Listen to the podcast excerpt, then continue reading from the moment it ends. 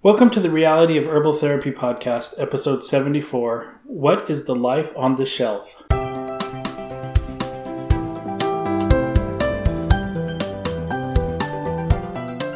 So, the other day, Lynn had a call from a friend of hers who was really, really concerned with everything going on in the world. And she's on antidepressant medications, and um, she can only get a 28 day supply at a time. And then she has to go back to the doctor and get it uh, get it renewed and get some more. So she can't get any extra. Um, and even if she could get extra, the life on those medications is really short. Um, you know, it's like maybe a year at most.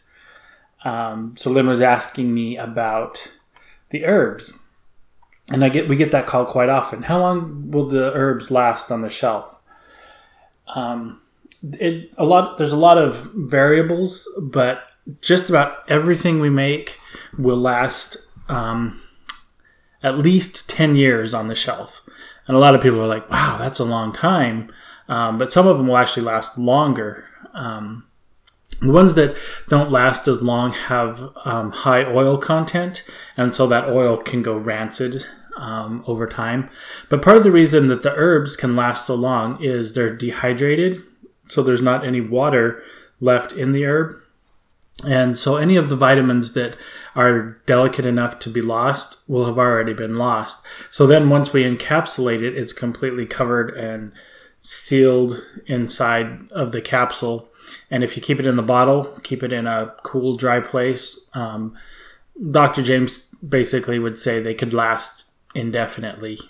Um, uh, an example of of how well plant life can exist in a cool, dry place.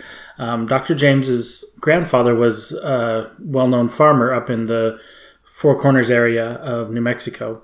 He lived like up near Farmington, and a lot of people knew him. And he was very skilled at planting things and being able to get seeds and and and stuff like that. So um, some archaeologists um, were digging in a cave and they found some really old beans, like two or three thousand year old beans. And they came to uh, Dr. James's grandfather and asked him if he could plant them and get some more seeds out of them. Um, and he's like, "Well, I can certainly try."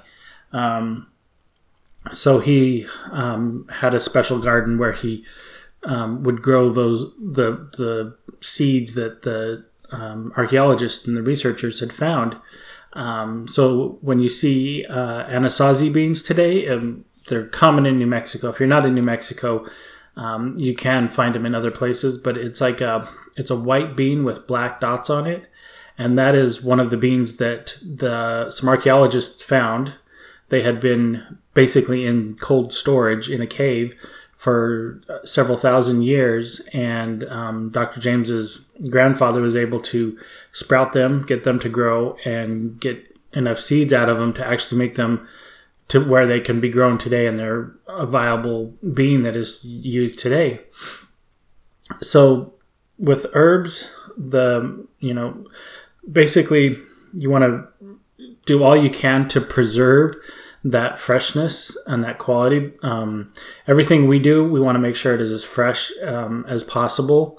Most of the herbs that that you get from us um, are no more than two or three months out of the ground, and some of them are, are even less. We want it to be as close to when it was in the ground to get to you, because they are more they're much more effective at um, the the less time there is um, but once you get past six to eight months, they don't really lose much more. And so they're still good for a long time. Um, but because of the quality that we the, of herb that we always look for, the herbs are, are much better and they'll last quite a bit longer.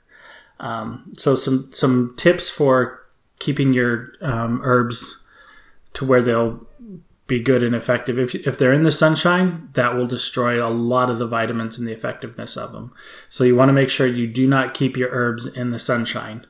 Uh, if you have a, a dark cabinet or um, a dark um, pantry, a dark room, something like that. That is like one of the optimal places to keep them.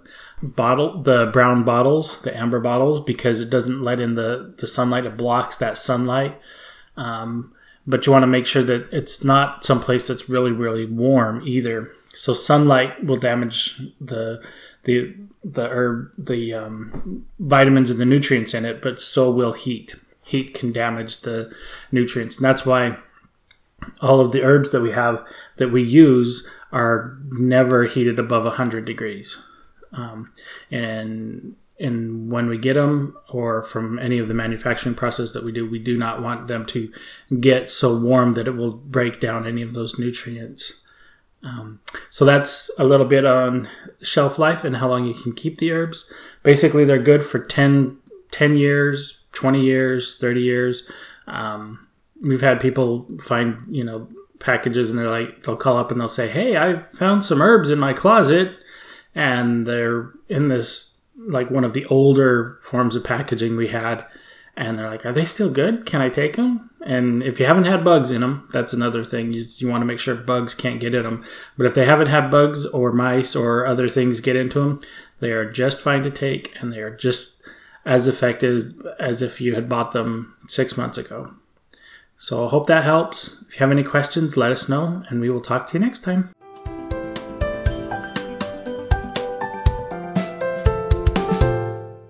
It is not the intent of professional herbal instruction or any persons associated therewith to diagnose or prescribe. The intent is only to offer herbal information for your consideration.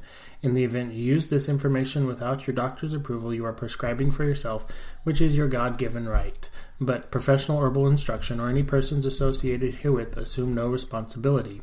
The claims and statements made on this podcast have not been evaluated by the Food and Drug Administration. These products are not intended to diagnose, treat, cure, or prevent any disease.